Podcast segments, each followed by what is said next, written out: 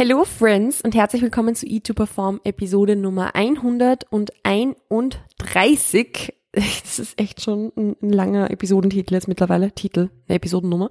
Ich hoffe, euch geht's gut. Ihr seid super in euren Tag gestartet, super in eure Woche gestartet, beziehungsweise keine Ahnung, vielleicht lade ich diese Episode sogar heute noch hoch, so dass es kein Wochenstart mehr ist, sondern ein Wochenende tatsächlich das Wochenende. Wow, das war jetzt so nicht geplant. Aber ja, ähm, Happy Weekend, falls ich es vielleicht ein bisschen früher hochlade. Ich hoffe, euch geht's allen wunder, wunder, wunderbar.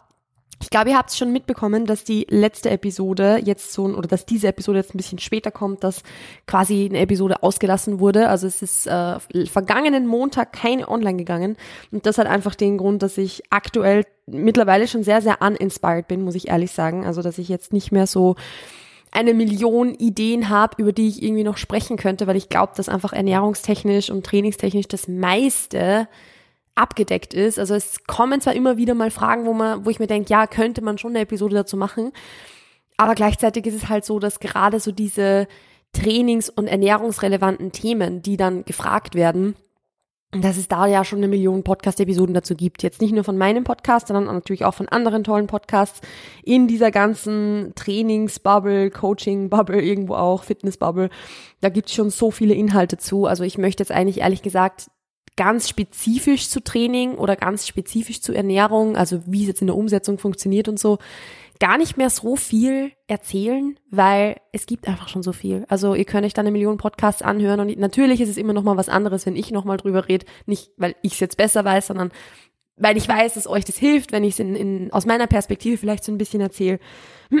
Trotzdem habe ich aber das Gefühl, dass es einfach schon, ja, wie gesagt, es, es sind so viele Dinge schon gesagt und deshalb bin ich aktuell ein bisschen uninspired, was Podcast-Episoden betrifft und nehme deshalb auch nur also ein bisschen seltener auf. Ich habe es euch ja auch schon gesagt, das Ganze ist für mich jetzt mittlerweile einfach nur noch zu einem Hobby geworden. Es ist jetzt, hat jetzt nicht mehr so den, ähm, den, den Druck irgendwo auch, dass ich jetzt wöchentlich eine oder sogar zwei Episoden hochladen müsste. Und deshalb mache ich das Ganze einfach ein bisschen entspannter. Also danke an der Stelle für euer Verständnis. Danke an alle von euch, die trotzdem reinhören. Das heutige Thema ist was, was ich schon länger mal machen wollte tatsächlich. Und ich habe mich da jetzt von anderen CreatorInnen inspirieren lassen. Ich verstehe übrigens so gar nicht, warum meine Stimme irgendwie heute so ein bisschen weird ist. Also ich, ich glaube, ihr hört es gar nicht, aber ich höre es. ähm, also irgendwie, als wäre ich so ein bisschen erkältet, dabei bin ich das gar nicht ja, ich habe mich da von anderen CreatorInnen inspirieren lassen, weil gerade sehr viele Menschen über ihre eigenen Mental Health Struggles sprechen, über ihre eigenen, ja, vielleicht auch wirklich Erkrankungen, über ihren eigenen Therapieprozess, über die Medikationen, die sie nehmen und so weiter was ich einfach ganz, ganz toll finde, dass das Thema mehr Sichtbarkeit bekommt. Und ich habe mich dann ein bisschen inspirieren lassen, um da auch mal ein bisschen mehr so drüber zu sprechen. Also ich, ich werde es jetzt nicht so tun, wie es viele auf Instagram machen, weil ich dafür einfach nicht ready bin, muss ich ehrlich sagen. Also ich keine Ahnung, möchte es eigentlich nicht so. Ähm, aber ich habe mal gedacht, wir machen einfach mal ein QA und ich kann euch so ein bisschen meine Erfahrungen auch in diesem Bereich halt berichten, weil es sicher einige von euch gibt, die das vielleicht spannend finden, viele von euch gibt, die vielleicht, denen da vielleicht auch ein bisschen geholfen ist damit. Und das machen wir jetzt in Form dieses QAs. Also ihr habt mir jede Menge coole Fragen zum Thema Mental Health gestellt, zu meinen eigenen Erfahrungen, auch meinen Erfahrungen mit Therapie und so weiter. Und die werden wir heute beantworten. Vielleicht ein kleines bisschen Vorgeschichte dazu, damit diejenigen von euch, die noch nicht so lange den Podcast hören, sich auch auskennen, sage ich mal, auch Bescheid wissen.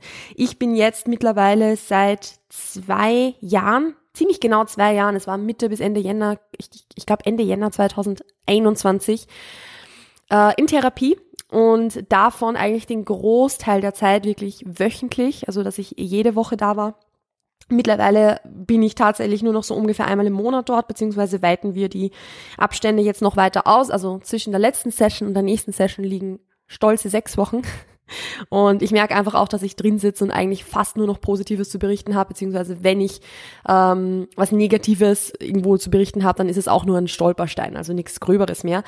Der Grund, warum ich aber initial in Therapie gegangen bin, war hauptsächlich wegen depressiver Verstimmungen. Also ich hatte halt ja, einfach keine Energie, noch irgendwas zu tun. Ich bin damals schon nicht mehr gerne ins Training gegangen. Ich habe einfach gemerkt, dass mir irgendwie, dass einfach gar nichts mehr geht, dass mir nichts mehr Spaß macht, dass irgendwie alles trüb und kacke ist und ich kannte das von mir halt so nicht. Also dass es so plötzlich kam und dann auch wieder weg war und irgendwie war das ganz, ganz weird.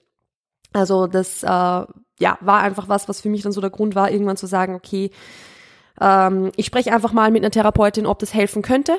Und ja, dann seitdem bin ich halt in Therapie und es, ich möchte gleich mal vorweg sagen, ich hatte unheimlich Glück damit, äh, ja, welche Therapeutin ich hatte oder habe, weil ich die erste Therapeutin, bei der ich zum Erstgespräch war, mit der mich einfach super verstanden habe. Also wir sind tatsächlich auch in einem ähnlichen Alter. Sie ist relativ jung, ähm, was natürlich einfach geholfen hat, weil sie natürlich dann bei Themen wie auch Instagram oder sowas, was natürlich auch ja bis zu einem gewissen Grad eine Belastung ist, viel mehr mitreden kann oder sie das viel mehr von sich selbst noch kennt als jemand, der vielleicht schon, sage ich mal, 50 aufwärts ist. Also muss nicht unbedingt sein, aber das habe ich jetzt als Vorteil für mich hier so ein bisschen wahrgenommen und ich hatte einfach unheimlich Glück, dass das natürlich die erste war, bei der ich war, dass das gleich gepasst hat.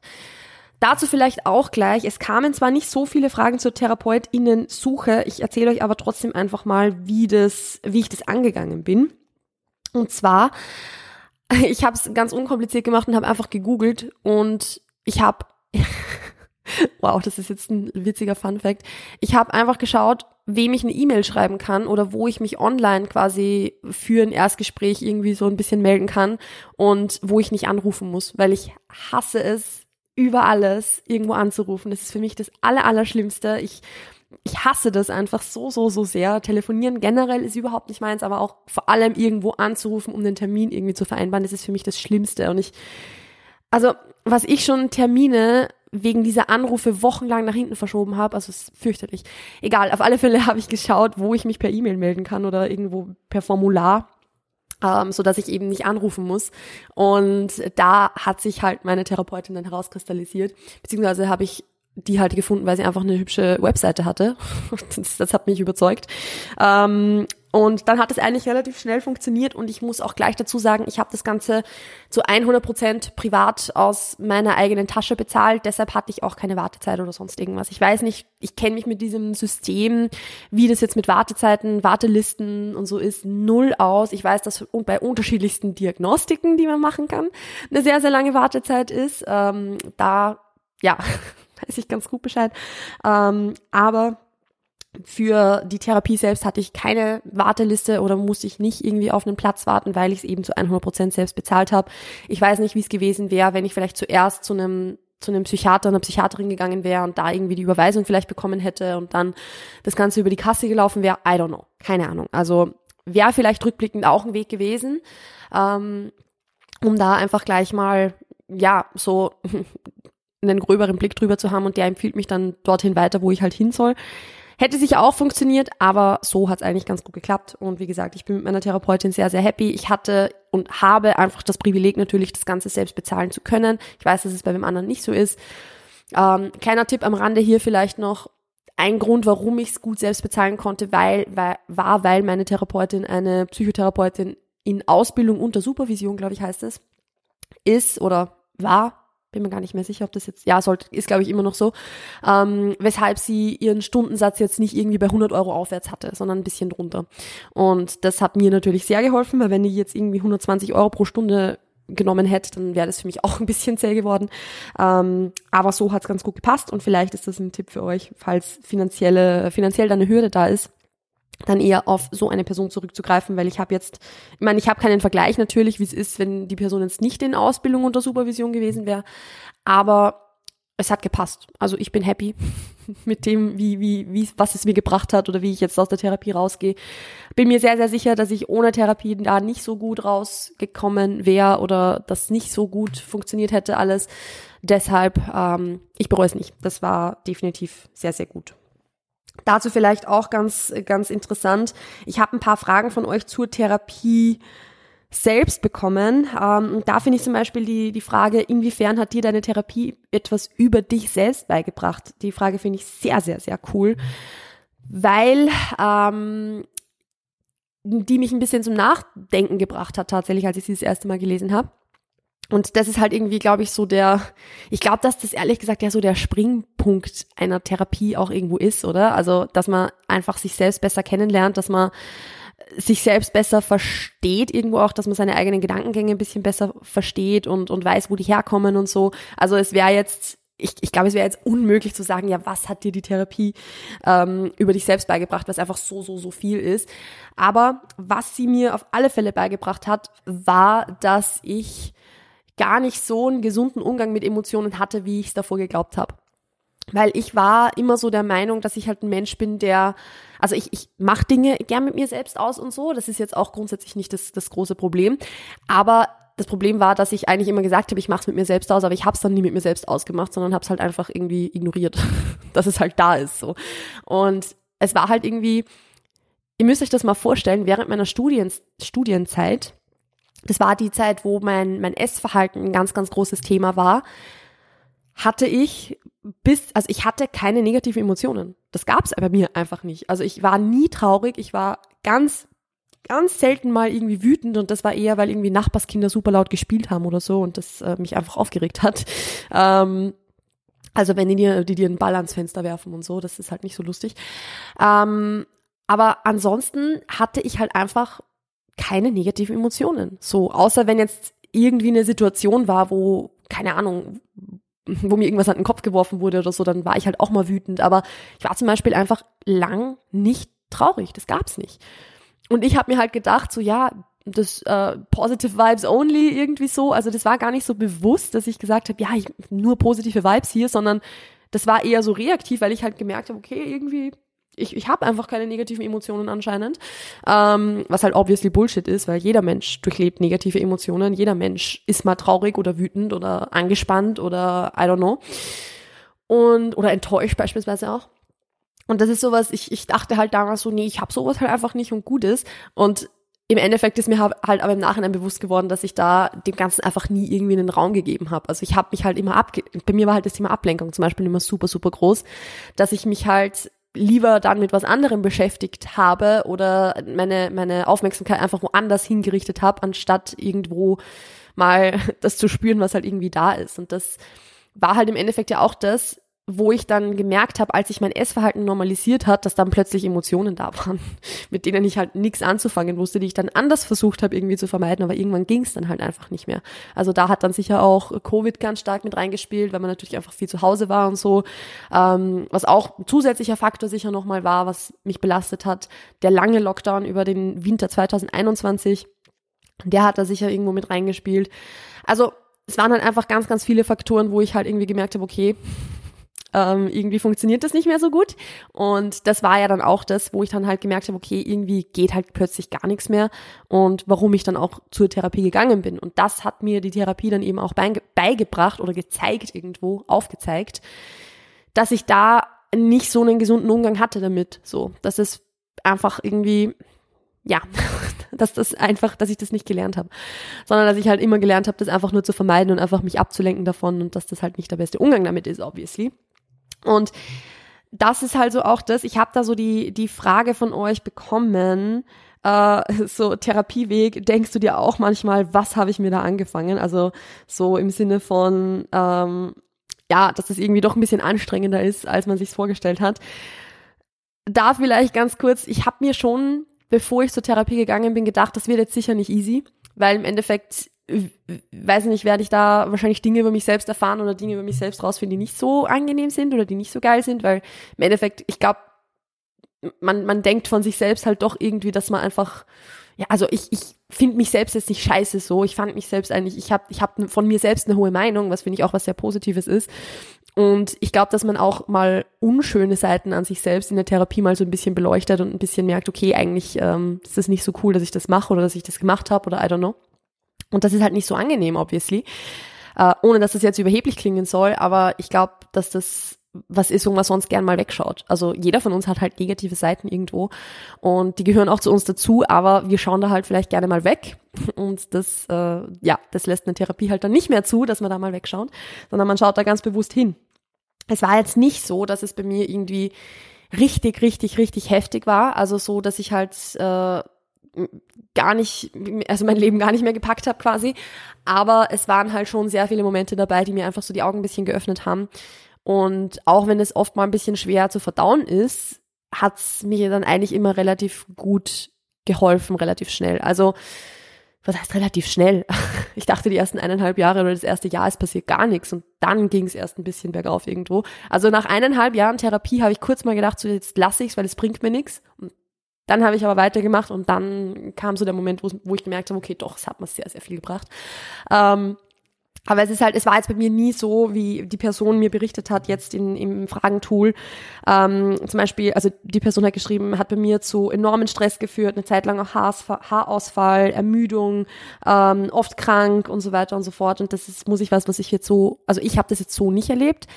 Kann mir aber natürlich vorstellen, dass einfach so dieses, wenn man vielleicht mal aus diesem vermeiden vielleicht irgendwo oder I don't know, was auch immer so der, der Bewältigungsmechanismus deiner Wahl ist.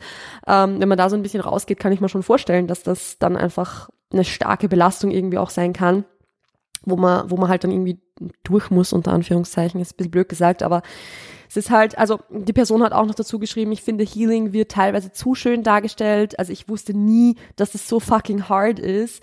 Um, und so, it's not all green juice and Yoga, wäre nice mal anzusprechen und so. Und ja, das stimmt halt echt. Also es ist halt so, man, man sieht halt auf Instagram oft so dieses Ding von, ja, my healing journey und so und ja, Self-Care und, und Green Juices und Yoga oder, oder Training oder was auch immer das halt ist, kann da schon natürlich hilfreich sein, aber das ist halt nur der schöne Teil des Ganzen. Also es ist halt natürlich nicht angenehm, es ist natürlich irgendwie super, super hart und ich kann mir halt vorstellen, da muss ich mich natürlich rausnehmen, weil ich habe jetzt nie ein, ein heftiges Trauma erlebt oder sowas, aber da ist es ja trotzdem so, also da kann ich mir vorstellen, dass es nochmal um einiges härter ist beispielsweise.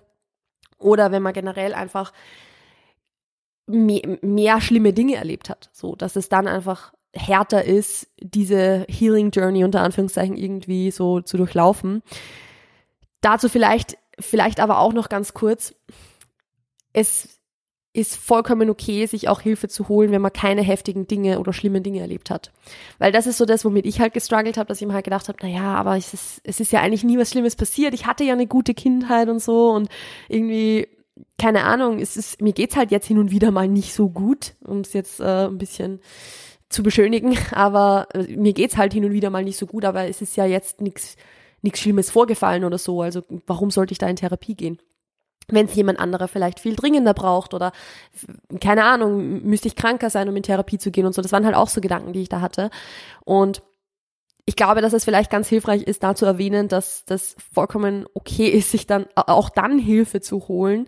Und das hat meine Therapeutin ja zu mir auch gesagt, so hey, es kann ja auch Prävention sein dafür, dass es schlimmer wird. So, damit er erst recht keine schlimmen Dinge passieren, sondern einfach damit wir da sage ich mal, das, das Angehen, wo es jetzt weh tut, damit es nicht schlimmer werden kann im Laufe der Zeit oder damit es nicht schlimmer wird. Und ich glaube, es ist schon so ein bisschen so ein, okay, it, get, it gets worse before it gets better. Zumindest war es bei mir so, dass es erstmal noch schlimmer geworden ist zu Beginn der Therapie, bevor es dann besser geworden ist. Wie gesagt, nach eineinhalb Jahren oder nach einem, einem Jahr bis eineinhalb Jahren habe ich mir gedacht, das bringt mir eigentlich gar nichts. ähm, bis auf ein paar natürlich Feinheiten so. Also ich habe halt wieder wesentlich bessere Gewohnheiten etabliert und so. Trotzdem hatte ich den, den Tiefpunkt meiner eigenen mentalen Gesundheit zu dem Zeitpunkt, wo ich schon ein Dreivierteljahr in Therapie war. Also es ist jetzt nicht, es ist jetzt kein Zaubermittel oder sowas, aber es ist halt trotzdem, es, es ist hilfreich, so, wenn man die, den richtigen Menschen an der, an der Hand hat und wenn die Person halt hinsehen kann und kompetent ist, glaube ich, dass das schon sehr, sehr hilfreich sein kann. Also, ja, so wie jetzt mal dazu. Ich habe jetzt ein bisschen den Faden verloren, muss ich ehrlich sagen. Ähm, Deshalb gehe ich zu den, von den Fragen jetzt einfach mal ein bisschen weiter. Ähm, also eine Person hat zum Beispiel also äh, die, die, den Struggle geäußert, weil ich habe euch ja auch nach euren Struggles beispielsweise gefragt. Mein Freund kann sich nie etwas Positives in der Zukunft vorstellen geht immer vom Schlimmsten aus. Und das ist zum Beispiel sowas, ich, ich nehme mich da jetzt, also ich nehme mir nicht das Recht raus, jetzt irgendwie Tipps zu geben, was dein Freund jetzt machen soll oder sonst irgendwas oder was du jetzt machen sollst, weil ich kenne eure Situation nicht, ich bin keine Therapeutin. Ich weiß nicht, ob ich das zu Beginn erwähnt habe, dass ich keine Therapeutin bin, keine Psychologin bin, sondern nur meine eigenen Erfahrungen hier berichten kann. Was ich aber sagen kann, ist, weil ich es natürlich jetzt auch im, im umgekehrten Sinn kenne, dass ich die Person war, die einfach sehr, sehr negativ eingestellt war eine lange Zeit und dass mein Partner darunter natürlich auch gelitten hat. Am Ende des Tages kannst du als Partner in nichts anderes tun, als die Person bestmöglich zu unterstützen, aber du kannst die Person nicht ändern oder du kannst sie, du, du kannst das, das, du kannst quasi diese, diese Besserung nicht für sie übernehmen. Das geht nicht. Du kannst einen anderen Menschen nicht ändern, du kannst eine andere, einen anderen Menschen nicht beeinflussen. Du kannst nur unterstützend da sein, wenn die Person struggelt. Kannst vielleicht hin und wieder ein paar Impulse da lassen, aber im Großen und Ganzen, also das, was mir am meisten geholfen hat, war einfach zu wissen, dass dass wenn viele andere Dinge sich verändern, zumindest die Beziehung stabil ist und dann ist es wieder besser geworden. Aber wie gesagt, ich, ich kenne halt natürlich jetzt den, den Partner, die Partnerin nicht, ich kenne eure Beziehung nicht, also ich würde mir da jetzt nie das Recht rausnehmen, irgendwas zu sagen dazu. Ähm, aber aus meiner eigenen Erfahrung kann ich sagen, unterstützend als Partnerin für den Partner oder die Partnerin da zu sein, ist absolut Gold wert. Aber eine Besserung kann die Person halt nur selbst angehen. Also dass sie eine, ein, dass es besser wird, kann die Person nur selbst wollen irgendwo und diese die Dinge, damit es besser werden kann, kann die Person auch nur selbst umsetzen. Das kann kein anderer für ihn oder sie übernehmen.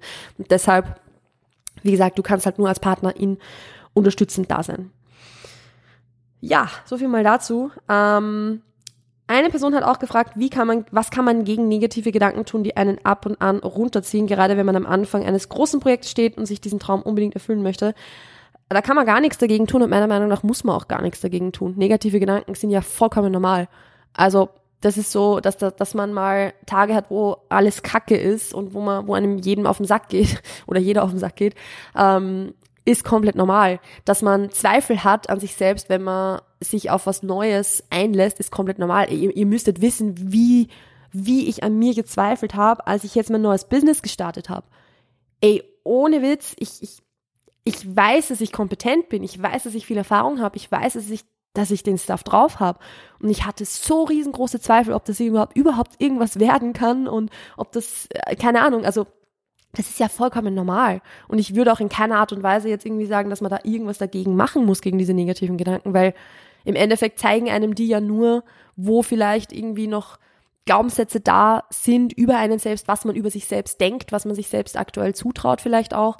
Es zeigt einem auch vielleicht auf, wo die Grenzen sind und das ist auch vollkommen okay, also dass man sich halt dann nicht übernimmt irgendwo.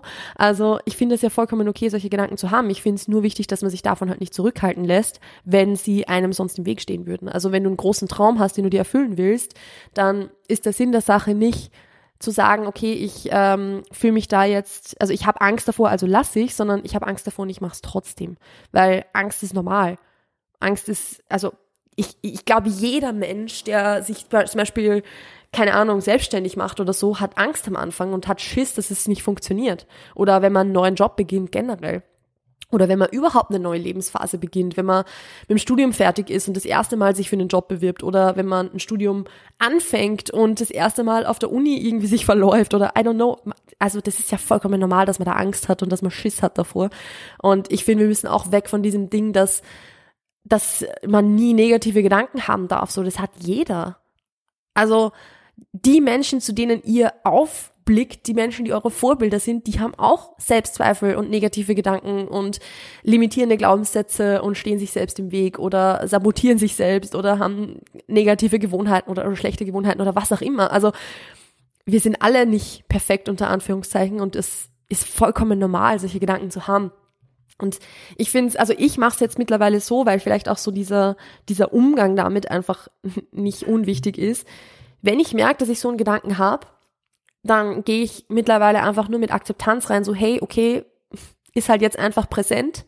Ist es wahr? Ist es nicht wahr? Kann ich jetzt irgendwas tun, quasi, um da ins Handeln reinzukommen? Ist es eine, also ist es ein, ist ein Handlungsbedarf da vielleicht? Weil sehr, sehr oft ist es bei mir zum Beispiel so, dass wenn ich so stuck in Paralysis bin irgendwie, also dass ich halt irgendwie so, so voll im Overthinken drinnen bin und dadurch nicht ins Handeln komme, dass es dann das Beste ist, einfach irgendwas zu machen, damit ich wieder ins Handeln reinkomme, um aus dieser Paralyse irgendwie so ein bisschen rauszukommen. Einfach irgendwas machen. Und das ist sowas, das kann man sich halt fragen, okay, bin ich jetzt schon so in meinem Gedankenkarussell drin, dass es mir eigentlich gar nichts mehr bringt und wäre es vielleicht jetzt besser, einfach irgendwie ins Handeln zu kommen? Oder ist es jetzt einfach was, was halt mal da ist, wo ich weiß, ich schlafe jetzt eine Nacht drüber und dann ist es auch wieder besser? Aber das ist halt auch was, da gehört, glaube ich, viel Erfahrung schon dazu und dass man sich selbst einfach gut kennengelernt hat dazu, weil ich bei mir halt mittlerweile weiß, okay, wenn ich ein Gedankenkarussell habe, dann wird sich das so schnell wahrscheinlich nicht verabschieden, aber wenn ich eine Nacht drüber schlafe, dann ist es am nächsten Tag besser. Und dadurch, dass ich diese Erfahrung schon oft genug gemacht habe, kann ich jetzt halt mit Akzeptanz reingehen und zu sagen, okay, ja, dann ist es jetzt einfach so, fühlt sich halt nicht geil an, aber okay, ist ganz normal, dass das irgendwo auch da ist und ich schlafe jetzt eine Nacht drüber und dann ist auch gut. So, morgen ist wieder, ein, morgen ist ein neuer Tag und dann, dann passt es auch so. Also das ist so mein Tipp für den Umgang damit. Ähm, ich muss jetzt ein bisschen, bisschen schauen, was noch so für Fragen gekommen sind, damit ich, also ich werde sicher ein, zwei nicht beantworten können, aber ich möchte auf alle Fälle die Fragen aus dem anonymen Fragentool auch noch aufgreifen. Und zwar, äh, das ist jetzt vielleicht so eine, eine Frage, die so ein bisschen in das reingreift, was ich gest äh, gestern, wahrscheinlich gestern, dass ich vorhin schon gesagt habe. Die Frage ist nämlich, tendierst du dazu, Dinge auszusprechen oder in dich, eher in dich hineinzufressen? Ähm, mittlerweile spreche ich es aus Mittlerweile spreche ich es eigentlich immer aus, ähm, weil ich einfach auch mit Chris natürlich jemanden an der Seite habe, mit dem ich über alles reden kann, was sehr, sehr cool ist. Früher habe ich das nicht gemacht. Also ich habe eigentlich, eigentlich mein ganzes Leben, glaube ich, meine, die, die, die, die Dinge eher in mich hineingefressen, unter Anführungszeichen, und eben mit mir selbst ausgemacht irgendwo. Und ich, wenn ich Chris nicht hätte, muss ich ehrlich sagen, würde ich es noch immer tun, weil ich mir einfach doch oft schwer tue, in Gedanken zu, also in, in Worte zu fassen, was meine Gedanken sind, weil meine Gedanken halt einfach ständig überall sind irgendwie und immer so super durcheinander und es ist total schwer, das in Worte zu fassen. Ähm, also gerade wenn halt einfach irgendeine Emotion da ist. Aber mittlerweile, dadurch, dass Chris und ich da einfach so eine gute Kommunikationsbasis auch einfach haben und so viel reden miteinander, funktioniert das halt extrem gut. Also das, äh, da bin ich mittlerweile ein Mensch zum Glück, der, das, der diese Dinge aussprechen kann, weil es hilft natürlich auch. Wobei ich auch sagen muss, was ich auch gemerkt habe, ist, dass man nicht über alles reden muss. Dass es Dinge gibt, die, wo, wo drüber reden jetzt einfach es für mich eher schlimmer machen würde. Es gibt Dinge, wo ich halt weiß, okay, da, das, das spüre ich jetzt einfach mal, mir geht's halt gerade nicht so gut, aber ich habe keinen Bock drüber zu reden, weil wenn ich drüber rede, rege ich mich erst recht auf drüber und steigere mich rein und das bringt halt jetzt einfach nichts. Und das sind halt so die Dinge, wo ich dann sage, hey, mir geht's gerade einfach nicht so gut, ich will gar nicht drüber reden, es bringt jetzt nichts, es ist jetzt gerade einfach so, geht aber auch wieder vorbei. Und Chris akzeptiert das auch und dann ist das gut so. Aber ähm, ja, das ist sowas, was ich, äh, wo ich dann für mich mittlerweile auch schon ganz gut abgrenzen kann, worüber rede ich, worüber rede ich nicht. Und das hat dann auch nichts mit Hineinfressen zu tun, sondern eher mit dem, wie gesagt, auch mit Akzeptanz irgendwo, dass ich manche Dinge jetzt sowieso nicht ändern kann, dass manche Dinge einfach jetzt sich nur zuspitzen würden, wenn ich das jetzt ähm, aussprechen würde und dann macht es einfach für mich keinen Sinn so. Also da selektiere ich mittlerweile einfach und, und macht das, ja, entscheide dann halt auch nach Gefühl, was sich jetzt für mich gut anfühlt und was nicht. Eine andere Frage, fällt es dir leicht, Grenzen zu setzen und wenn ja, hast du Tipps, wie man es lernen oder besser darin werden kann? Ey, das kommt voll drauf an, wo, in Bezug auf was. Ich kann beispielsweise auf Social Media mittlerweile sehr, sehr gut Grenzen setzen. Ich kann in Bezug auf, sage ich mal, Real-Life-Conversations manchmal gut Grenzen setzen. Bei fremden Menschen im Real Life kann ich es gar nicht. Also, um das so, so ein bisschen zu erklären, was ich überhaupt nicht kann, ist, wenn Menschen mich im Gym voll labern und dann zu sagen, hey, ich möchte jetzt eigentlich nicht mehr reden, ich möchte bitte trainieren und lassen Sie mich bitte in Ruhe zum Beispiel. Oder lassen mich in Ruhe. Ich kann das nicht.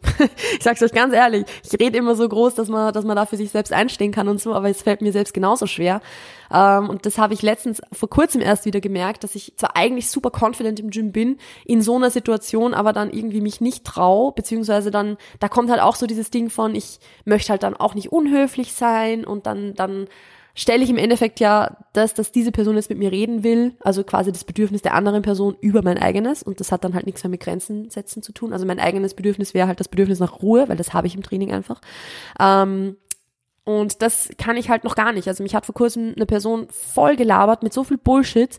Ich kannte diese Person, ich habe sie davor noch nie gesehen und danach auch nie wieder gesehen. Aber ich wurde so voll gelabert und das war so nervig und es ist mir so auf den Sack gegangen, aber ich habe es nicht geschafft zu sagen, lassen Sie mich bitte jetzt einfach in Ruhe trainieren. Weil er ja irgendwie nicht, nicht, es war halt unangenehm für mich, aber es war halt jetzt keine, es waren keine weirden Themen oder sowas, bis zu dem Zeitpunkt, wo mich dieser, diese Person gefragt hat, ob wir danach zusammen Mittagessen gehen. Und der war halt ungefähr doppelt so alt wie ich. Also das war weird. Ähm, da habe ich dann gesagt, so, nee, danke, kann ich verzichten drauf. Aber ja, also das ist zum Beispiel sowas, wo ich selbst noch gar nicht kann. Und ich ich sehe mich ehrlich gesagt gar nicht so sehr in der Position, euch da Tipps zu geben. Also ich habe schon mal eine Episode aufgenommen, wo es so ums Thema Grenzen setzen gegenüber zum Beispiel Essverhalten gibt, also geht, also wenn jemand das Essverhalten kritisiert, wenn jemand was, ähm, wenn jemand Bodyshaming macht bei mir oder sowas, da kann ich zum Beispiel sehr, sehr gut, dass ich halt sage, so über das reden wir jetzt einfach nicht, das ist nicht dein Problem, so.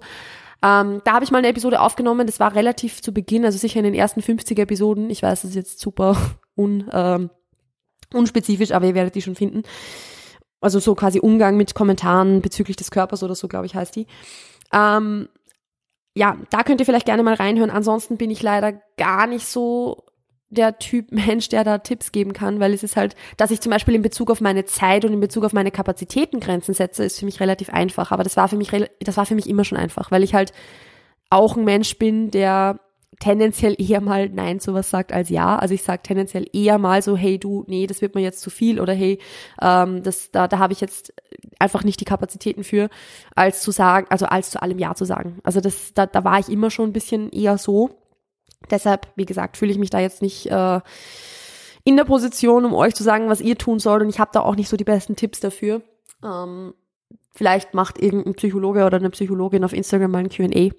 Da könnt ihr das vielleicht dann fragen. Ähm, weil, wie gesagt, ich bin da, glaube ich, nicht so der, der Mensch dafür. Gut, so viel mal dazu. Ich werde jetzt nochmal checken, ob noch, mal, ob noch irgendwelche Fragen offen sind. Es sind natürlich noch Fragen offen, aber ob noch irgendwelche offen sind, die ähm, ja die hier noch gut passen. Ja, es sind halt natürlich noch ein paar spezifische Fragen gekommen mit, hey, wie gehst du mit dem und dem um oder hast du Probleme mit dem und dem? Ich glaube, dass das jetzt ein bisschen zu sehr in den Rahmen springen wird, wenn ich jetzt alle Themen, also jetzt so Selbstwert und ähm, Umgang mit Tiefs und so, äh, wenn ich das jetzt auch noch aufgreifen würde, vielleicht kann ich da ein andermal noch drüber reden, beziehungsweise gibt sicher einige Themen, wo ich ein andermal noch mal, die ich ein andermal noch mal aufgreifen kann. Ähm, Deshalb werde ich die Episode, glaube ich, an der Stelle jetzt hier beenden. Ich hoffe, es war für euch irgendwie interessant, es war für euch irgendwie hilfreich. Im Endeffekt, ich, ich habe es eh zu Beginn auch gesagt, ich bin keine Therapeutin, ich bin keine Psychologin, ich habe nur meine eigene Erfahrung, die ich heute halt mit euch teilen kann. Und ich möchte euch damit einfach mitgeben, dass es super, also dass es voll in Ordnung ist oder dass es, dann ist es irgendwie, es ist, ich, ich, ich, ich tue mir gerade schwer, das zu formulieren, aber ich möchte euch damit einfach mitgeben, dass ihr nicht erst super krank sein müsst, um euch beispielsweise Unterstützung jetzt von einer Therapeutin und einem Therapeuten zu holen, sondern dass es voll okay ist, das zu machen, bevor das überhaupt eintritt, also bevor irgendwie wirklich eine, eine Erkrankung einfach da ist, wenn bevor dann wirklich sich eine schwere Depression irgendwie manifestiert oder irgendwas in, in, in die Richtung. Also es macht schon Sinn, sich auch früher Hilfe zu holen. Und weil das Ding ist halt, also das ist vielleicht noch so eine so eine Message, die ich die ich da, ich glaube, ich weiß nicht mehr zu wem ich die mal gesagt habe. Ich habe das irgendwann mal zu irgendjemandem gesagt. Wenn ihr Angst davor habt, jemand anderen einen Therapie, Therapieplatz wegzunehmen, weil der ihn ja dringender brauchen könnte als ihr, dann denkt einfach daran, was vielleicht passieren könnte, wenn ihr euch keinen holt. Dann werden sich eure Beschwerden, eure, eure Leiden vielleicht verschlimmern, sage ich mal, so dass ihr dann vielleicht statt einem Jahr zwei Jahre Therapie braucht oder statt zwei Jahren Therapie drei Jahre Therapie. Das heißt, auch wenn ihr es dann rausschiebt, im Endeffekt nehmt ihr dann länger einen Therapieplatz ein, als wenn ihr früher gegangen wärt. Also wenn ihr schon euch, sag, sag ich mal, davon abhalten lässt, dass ihr nicht in Therapie geht, oder davon abhalten lasst, in Therapie zu gehen, so, weil ihr Angst habt, dem, anderen den Platz wegzunehmen, dann lasst euch nur kurz gesagt sein, dass das eigentlich null Sinn macht. weil im Endeffekt, je, je schlimmer das Ganze wird, umso länger werdet ihr wahrscheinlich dann auch in Therapie sein, umso länger braucht ihr diesen Therapieplatz dann ja auch. Also, hat dann ja erst recht niemand anderer was davon, wenn das schon die Motivation ist. Natürlich sollte man da trotzdem auf sich selbst achten, weil egal wie krank jemand ist, es wird immer jemanden geben, der kranker ist. Und deshalb ist, finde ich, der, dieser, diese Begründung sowieso nicht angebracht. Weil wenn, wenn du struggles, dann strugglest du und dann hast du auch Hilfe verdient. Aber nur so als kleiner Impuls, falls das eben die Motivation ist, dann ist vielleicht das auch eine gute Begründung für euch, um zu sagen, okay, stimmt, macht eigentlich nicht so viel Sinn, deshalb nicht in Therapie zu gehen. Also es ist auch in Ordnung, sich Hilfe zu suchen, wenn es noch keine heftige Depression ist oder wenn ihr noch unter, Anf noch unter Anführungszeichen am normalen Leben teilne teilhaben könnt, teilnehmen könnt. Ich kann echt nicht mehr sprechen, ich rede schon zu lang. Auch wenn ihr noch am normalen Leben irgendwie teilnehmen könnt, heißt es nicht, dass ihr keine Struggles habt und trotzdem dürft, also ihr dürft auch dann in Therapie gehen, so. Genau, ihr dürft euch Hilfe suchen. Das ist das, was ich sagen will. Gut, bevor ich mich jetzt noch länger hier irgendwie verquatsche, werde ich das jetzt an dieser Stelle beenden. Falls ihr da irgendwelche Fragen habt zu diesem Thema, könnt ihr mir natürlich gerne auf Instagram eine DM schreiben. Ähm, in Bezug auf das, dass ich vielleicht dann in einer zukünftigen Podcast-Episode mal drauf eingehen kann. Ähm, ich werde natürlich jetzt nicht auf Instagram irgendwie auf persönliche Struggles eingehen oder eingehen können oder ich dürfte das natürlich auch gar nicht. Aber vielleicht kann ich auch mal eine Podcast-Episode dazu aufnehmen oder ihr könnt auch gerne eure, eure Erfahrungen teilen, die ich dann ein bisschen aufgreifen kann. Ansonsten war es jetzt von meiner Seite. Ich wünsche euch noch einen wunderschönen Tag. Passt auf euch auf, bleibt gesund und bis bald. Ciao, ciao.